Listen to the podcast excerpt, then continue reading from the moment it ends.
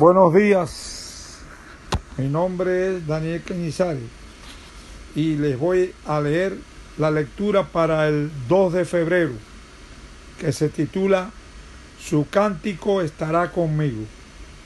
El versículo de memoria está en Salmos 42, 8 y dice así, de día mandará Jehová su misericordia y de noche su cántico estará conmigo.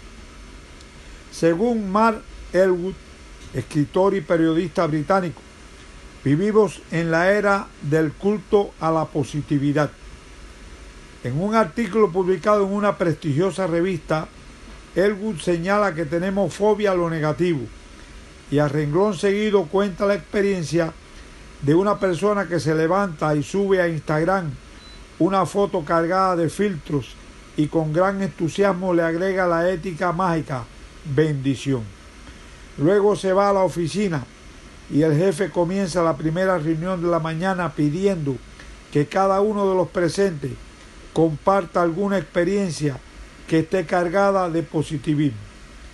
Así todos podrán mantener una buena actitud ante las dificultades que surjan en el trabajo a lo largo de la jornada laboral.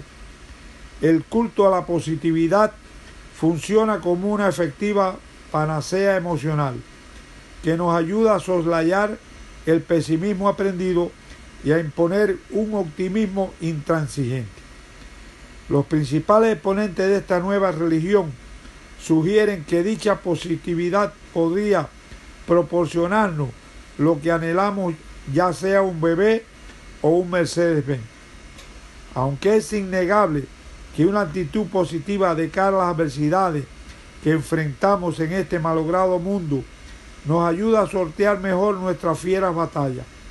Resulta inverosímil y sumamente ingenuo suponer que un pensamiento positivo evitará que tengamos aflicciones, que adquiramos una grave enfermedad o que perdamos el trabajo.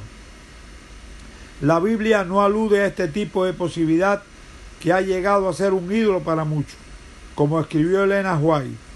A menudo las misericordias vienen disfrazadas de aflicciones. Ser semejante a Jesús, página 328. En medio de terribles pruebas, el salmista nos deja entrever el pesar que inundaba su alma, no como un halo de positividad ni con una exhibición de triunfalismo, sino con frases llenas de frustración. Fueron mis lágrimas mi pan de día y de noche, mientras me dice todos los días, ¿dónde está tu Dios? Y luego él mismo se pregunta, ¿por qué te abates, alma mía, y te turbas dentro de mí? Salmos 42, 3 y 5. Michael Dahut cree que este salmo constituye la versión bíblica de la noche oscura del alma. Y en su momento más oscuro, David no recurrió al poder del pensamiento positivo, sino a la infinita bondad de Dios. La oscuridad de su vida fue iluminada con esta promesa. De día mandará Jehová su misericordia y de noche su cántico estará conmigo. Oremos. Gracias nuestro Padre, porque tú sostienes nuestra vida. Ayúdanos a serte fiel. Bendice a cada uno de los que cada día se conectan con tu palabra y que esta lectura haya podido ser de ayuda para nuestras vidas espirituales. Te lo rogamos todo en el nombre de Jesús. Amén. Que tengan un bendecido día.